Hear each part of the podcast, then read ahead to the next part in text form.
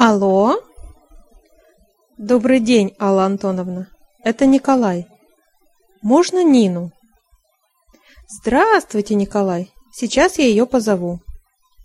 Ниночка, тебя к телефону.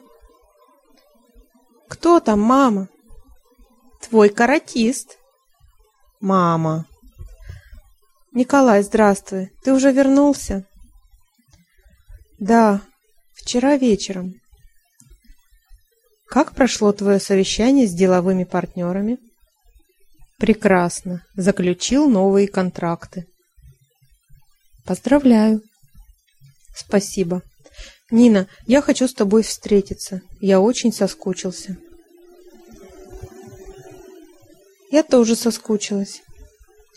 Давай сходим завтра куда-нибудь. Давай. А куда? Ты любишь импрессионистов?